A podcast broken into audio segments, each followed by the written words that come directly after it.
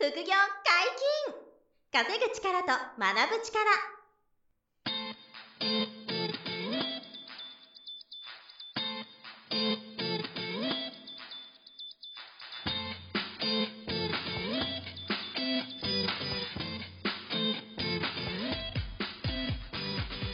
この番組は稼げるようになりたいを叶える副業アカデミーの提供でお送りいたします。副業アカデミーはあなたが副業で稼げる状態になることにコミットしたスクール初級コースから上級コースまでさまざまなジャンルの副業ノウハウを学んでいただけます詳しくは副業アカデミーで検索くださいこんにちは、小林正宏です。山本博史です。よろしくお願いします。ます。えー本日もですね、副業アカデミーのスタッフさんで、株式投資講座の認定講師、えー林さんに来ていただきました。よろしくお願いします。よろしくお願いいたします。お願いします。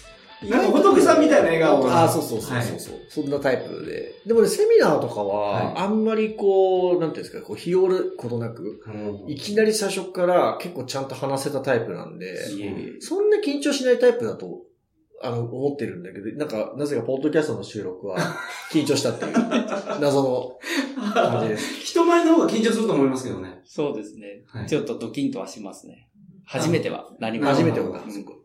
今やでも、セミナーとかはもうすごい慣れた感じで、ペラペラね、話すんですよ。そう、そんな感じなんですよ、彼。うん最初はなんか5人の前で話すのも、はい。相手は大人の方なんで、大人のことは自分、自分よりその年配というか、はい。年上だもんね。年上なんで、すごい緊張したんですけども、はいまあ最近はその100人とか300人の前でも、まだ大丈うん夫なようになってきました。なるほど。うん。でもね、別人みたいに変わってきましたね。はい初めて会った頃と比べるとで。すね。うん。すごい。はい。で、まあ今回も前回に引き続いて同じテーマなんですけど、まあ、ど素人から100万円稼げるようになりました。その過程。えーと、ぜひですね、前回の話を聞いてください、皆さん。で前回はどこまで行きましたっけ？えっと、マイナス4000円ですね。そうそうそう、そうですけど。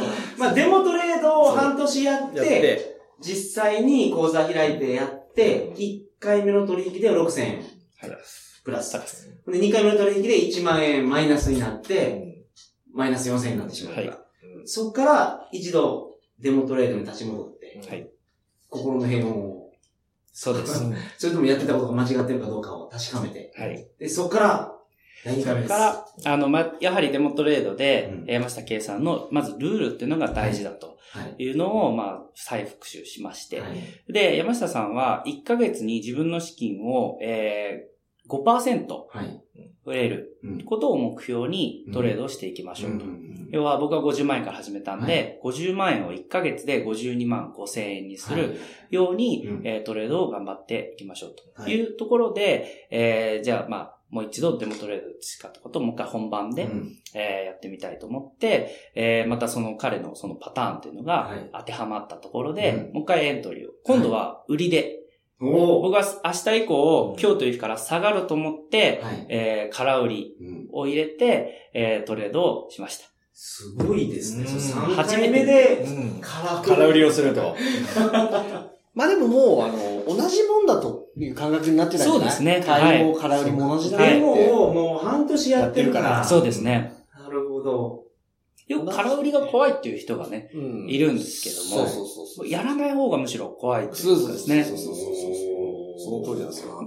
むしろこの暴落の相場の時とかは、うん僕らはすごくめっちゃチャンスな、はい。あの、相場なんですね。はい売りができるんで。はい。うん、そうそう。ちょっと脱線しますけど、あの、FX の講師の野田さんとさっき収録してたんですよ。別の用事でね。で、その時もね、あの、やっぱり、どっちが多いですかって聞いたんですよ。はい上昇を取る買いと、下落を取る空売りどっちが多いですかそしたらもう即答で空売りが多いと。もう圧倒的に割合が多いって言って、僕もそうなんですよ。僕も空売りで取る方が多いんで、山下さんもそうおっしゃってましたよね。そう、ケイ君はいも、そう、山下君も基本的にあの、多分、月によりますけどね、多分はい7割ぐらいとか売りなんじゃないかなっていう感じなんで、やっぱり、なんか、それが多いですよね。だから下落の空売り取らない方が怖い。我々からすればうんっていうことになりますよね。もう3回目は、3回目は1万円プラスだったんですね。あ、売りで。はい。はい。1万円プラスで、えー、すぐ損、あの、利益確定。はい。こをしてれは、あの、空売りでじゃあ下落取れたってことそうですそうですそれもう、翌日にはもう、あの、利益確定するスタイル。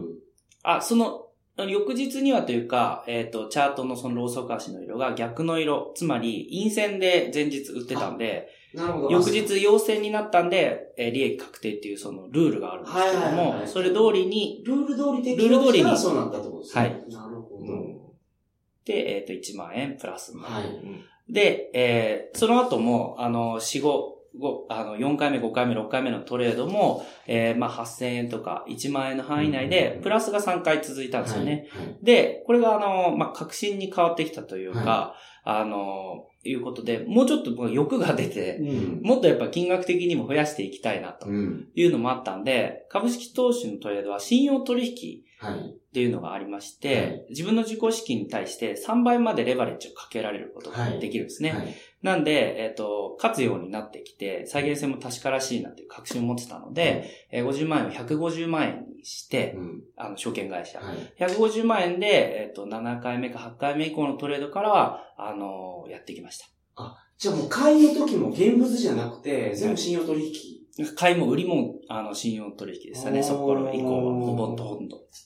なるほど。そうなんですか。50万、いや、いや、あの、そういう人少ないですよ。あの、だけど、受講生の人はもうちょっと手堅く、はい。あの、証拠金なりで、基本、えー元本まではい。やってくれ、やってくださいっていうふうに言いますし、うんその人が多いですよね。で彼はそこがちょっと一気にグーッと進んだって感じ。なるほどあ、そうですね。それが多分、あの、早かったんだと思います、加速度的に。はいはいはい。で、えっ、と、そこからは、まあ、これもあの、山下講師がはい講義で言っていた、あの、横ばい局面をこう取るっていうテクニックなんですけれども、それをルール通りに、あの、サイバーエージェントっていう銘柄、はい。当時あるんですけども、その銘柄が、これだとうん。思ったんで、それも空売りから入ったんですよね。はい。なんで50万円、150万円にしてうん。売って、で、そこから7%取れたんですね。はい結構。もうそれはあの1日とかではなくて、それそうです。はすごいです7%、ね。150万なのか10万ぐらい。10万円ぐらいですそれは1週間、ほぼ1週間ぐらいでしたね。はい1週間保有して、ルール通りに利益確定のところが出るまで保有して、うん。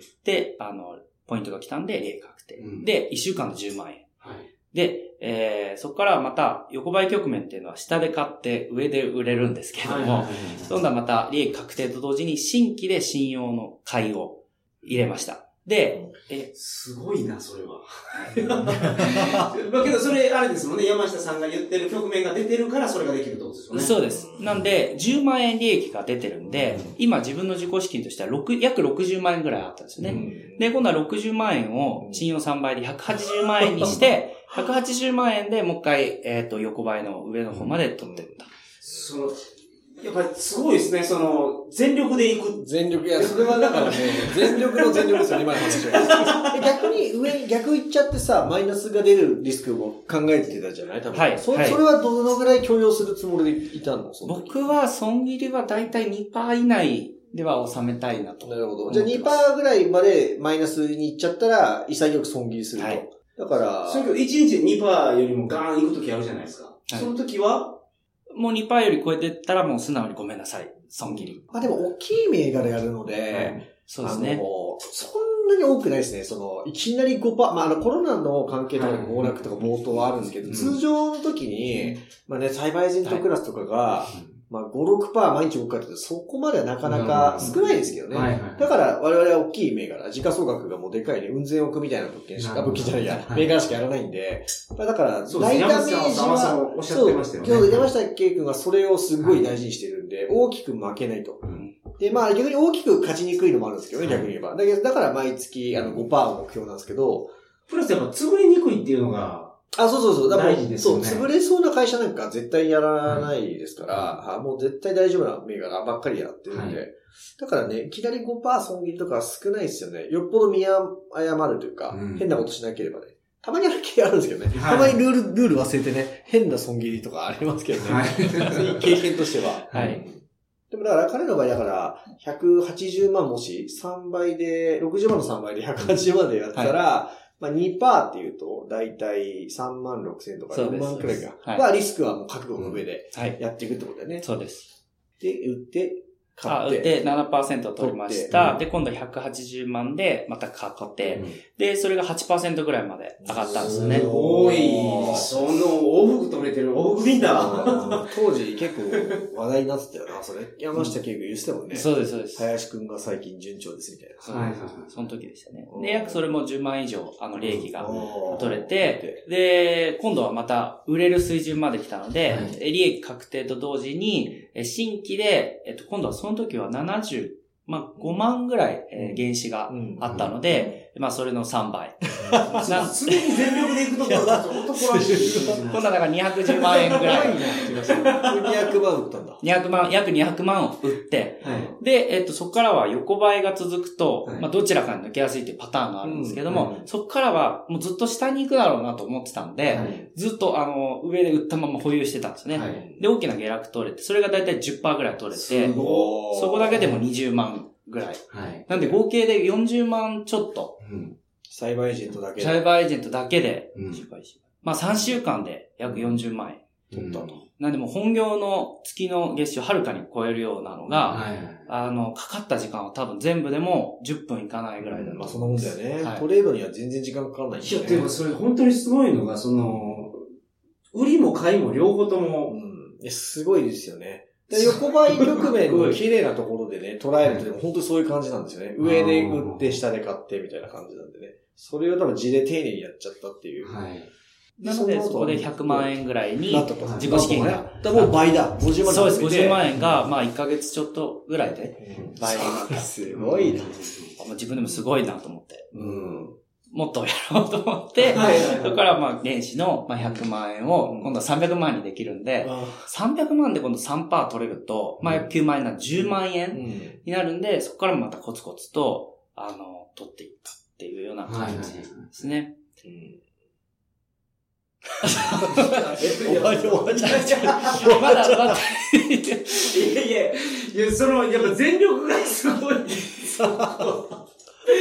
なるほど。すごいですね。やっぱこれ訓練してるのと、まあ、お師匠様がいらっしゃいますから、はいそれをすごい絶対的に信用できる山下さんっていうのがいらっしゃるから、普通のことはなかなかできないですよね。まあ、あの、最初はそれは絶対お勧めしてないので、はいあの、自信持ってやれることと、はいさっきの繰り返しですけど、損切りがちゃんとできる、その、マインドというか、はいルールが決められて初めてそれができると思うんで、その覚悟が決まってるからやってたというのはあると思いますけどね。はいはいはい。僕もなかなかそんな、やったことないですもんね、信用3倍とか。うん。うん、未だにやったことないですからね、はい。そこまでは。まあ、初めての方であればはい。怖いと思うんで、うん。やめた方がいいと思うんですけども、でも慣れてくると、上がるか下がるかを予想したその方向性が合っていれば、うん。あの、やってることは、その、現物でやってるのとはい、信用でやってるのはうん。変わらないなと思ってるんで、それが許容できるようになればいいかなと。うんで、その100万円の原資から、まあ、ずんずっとそれからは3倍でう、んずっと今もなおやってるんですけども、はい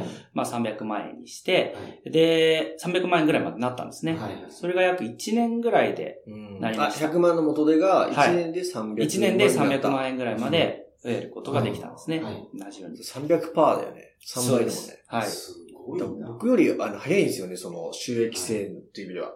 多分それレバレッジかけてるのと、あの、多分ほとんど毎日やってました、トレードを。はいへえ、そうだったんだ。それで知らなかっほとんど。2時半の、うんあの、タイミングになったら、それこそ非常階段た。か、うんえっ、と、トイレに行っって、て。えっ、と、トレードする。うんだから多分周りのそのデスクの人たちは、あいつは2時半ぐらいになると、もう体調が悪くなるっていうのでレッテル貼られてたと思います。トイレ行ってトレードするということですよね。で、300万ぐらいまで1年で行って、その時だから2019年でかな。あそうですね。2019はい年だよね。まあ、それは株価が上がってるタイミングですよね、ずーっと。アベノミクスで基本は日経の全体は多分上がっている時。でも株価はずっと上がりっぱなしじゃないんで、えっ、と、上がってる時はもちろん買えますし、はい。下がると予想すれば売ると。うん。いう中で買いと売りと両方駆使して、はい。えっ、と、トレードしてました。うんなんで300万円になったものをまた3倍にすると今度でかくなるんですけど、900万円でうん。1年後からはトレードするようにうん。なっていった。っていうのがあります。それが今日2019年の何月ぐらいがそのレベルだったんだよ？2019年の1月、2月ぐらいじゃないですかね、年明けぐらいから。そんな早い段階で、そっか、もうそんなレベルだったんだっけ？はい。そっかそっか。ぐらいからは、もう900万、まあ1000万近い、はい。えー自己資金うんとしてトレードをして、まあ3%取れたら本当に30万円なんで、うん1日で30万円とか40万円とかが、まあコツコツ取れるようになってきたっていう。感じで、えっ、と、増やしていきました。で、途中で新婚旅行行ったんですよね。はいはいあ、そうですね。で新婚旅行の費用を株の利益から言ってたよね。そうです。ね。だから、あの、証拠、あの、元本減りましたとか言って、言ってたのを覚えてるから、そうそう。ああ、なるほど。その後の、出た利益。出た利益で新婚旅行行ってたってあの、あれですよ、税金は、あれですか？税金はでも20%しか取られないし、もともと証券会社があの、源泉徴収してくれてるかなるほど、なるら、ほど。手取りだもんね、入ってくるお金そうはね。手取りだから、それはいいんですよね、もう。申告もしなくていいお金ですね、はい株の利益はあくまで。じゃから、じゃから、長老になってきました。だから、あの、あれですよね。口座からちょっとお金を旅行そう出金して出金してね。そうです。で、あの、本当に奥さんは株式投資は否定的なんですよね。金融機関に勤めてるんで、株で取引してお金なんて儲けられないでしょ。っていうようなギャンブルだと思ってる人なんで、あの、なんですけど、あの、あ、言ってる、やってることはちょっと隠してて、はい。えー、オープンにはしてなかったんですけど、コツコツやったおかげで、えー、そのおかげで、まあ、新婚旅行に行けたっていうのはあります。はいはいまあ、だから、三その時は350万円ぐらいの自己資金がなってたので、はい。そのうちの150万円ぐらいは出金ぐらいして、それで旅行行ったでしょ？新婚旅行に行きました。ちょうど台風重なっちゃってたんで、キャンセル料も4、50万ぐらいかかっちゃったんで、はいはああ、あったね、その話。飛行機止まらなくなっちゃったんですよね。い。うん台風で。なだからそこで一回元で減らして、でそうですもう一回そこやってんでしょ？そうですだよね。はい。で、それが半年前とか、もうちょっと前か。もうちょっと前だと思います。去年の2月ぐらいに新婚旅行に行かせてもらったんで、あーすごい2019年の2月ですね。でなるほど。200万ぐらいになっちゃって、そこからまた600万にして。そう、600万にして、コツコツと増やしていく。そんな、もうやっぱ常に海洋圏使ってるところが。あ、そうです。海洋圏ですよね。はい。3倍だ。3倍海洋圏でずっと戦ってるのが。で、一番大きく負けちゃった時はどれぐらいの負けがあった確かに。一番大きかったのが、えっ、と、40万円ぐらい。あ、本当に1000万円で近く運用してて、本当に横ばいのその時も下の方だったんですよね。で、銘柄、東洋生還っていう銘柄だったんですけれども、横ばいの下の方だったんで、またサイバーエージェントと同じく買ってみたんですね。はい。1000万円で。はい。そしたら、よ、上がると思って買ってたんですけども、株価は3日か4日ぐらい横並んでしまったんですね。株価、値があんまり動かないっていうことで横並んで、で、5日目に陰線で下にボキって折れちゃったんですよ。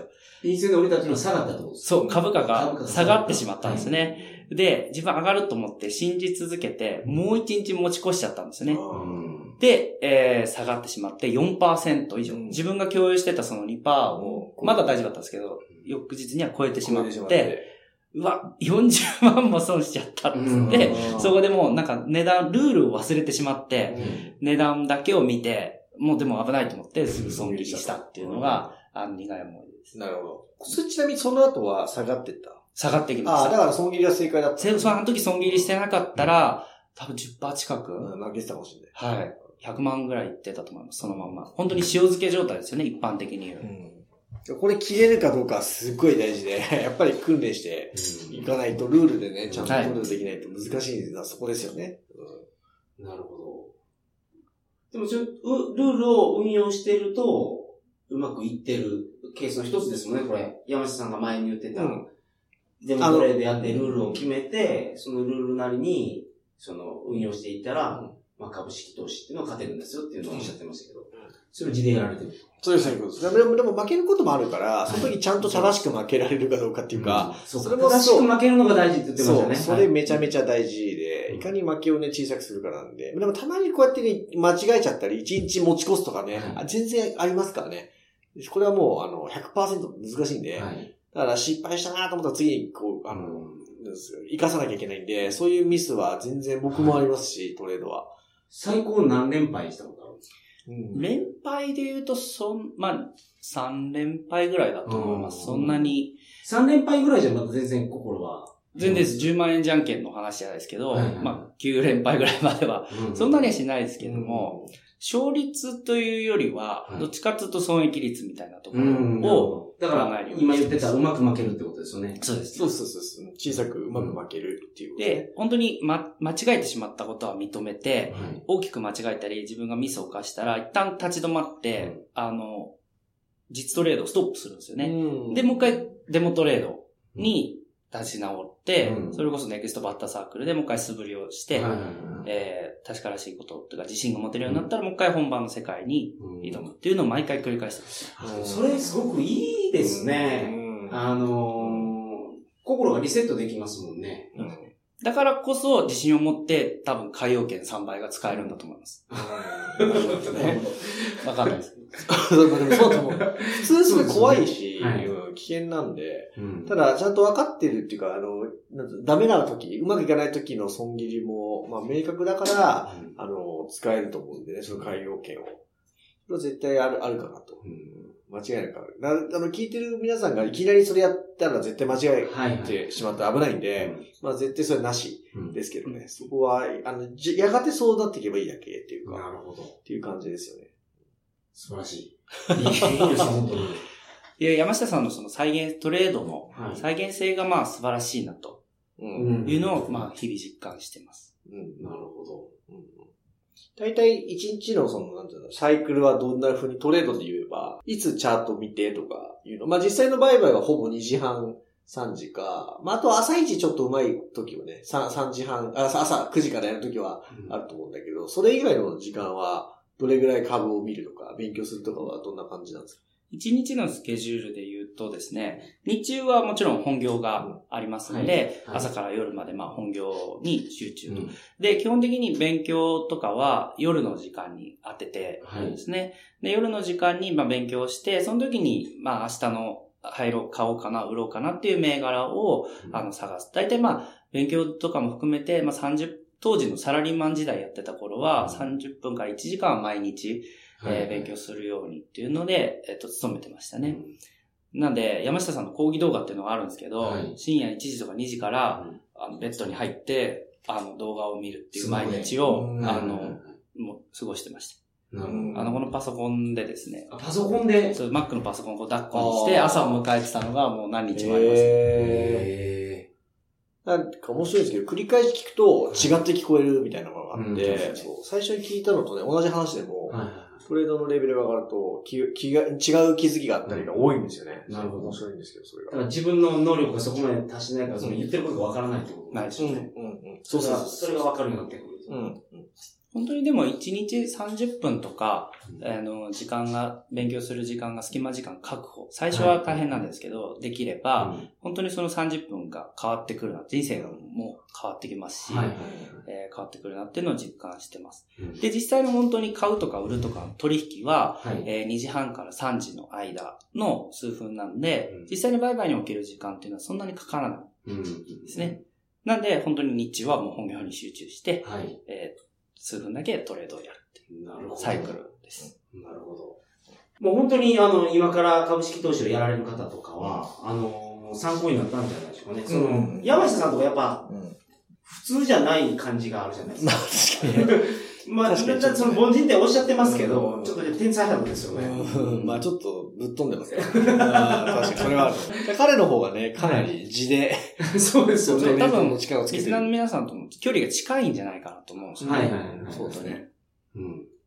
これを参考に、ぜひ皆さんも。はい。まずは、あの、山下圭さんの本を読んでいただく。あ、そうですね。本読んでほしいですし、あと無料のそのセミナーあそうとか、か無料セミナーがありますねオンラインセミナー今やってますんで、それぜひね、見てもらいたいし、あと林亮君も、あの、単独のセミナーもね、2種類やってるんで、明日から使えるっていうトレードのテクニックを教えるはいはいはいやつと、あとは、実トレード見せますってやつかなはい。その場でそれも実トレード見せますは、皆さんめちゃめちゃ興味あると思いますよ。うん。そういうのもね、明日から使えるの方が実は人気なんですよ。は その僕が一番最初に、えっと6000円取れたテクニック、中期移動平均線折り返しを実は公開するセミナーになってるんはいですごく毎回ご好評いただいてます。だから、その、一つの局面、はい。この局面が出たらこうするべきっていうのそうですね。その一つを皆さんにお届けしたいです。興味ある方ぜひ見ていただきたいなと、はい、思います。本日もありがとうございます。はい、ありがとうございます。副業解禁、稼ぐ力と学ぶ力、そろそろお別れの時間です。お相手は林正宏と。林亮と、山本博史でした。さよなら。さよなさよなら。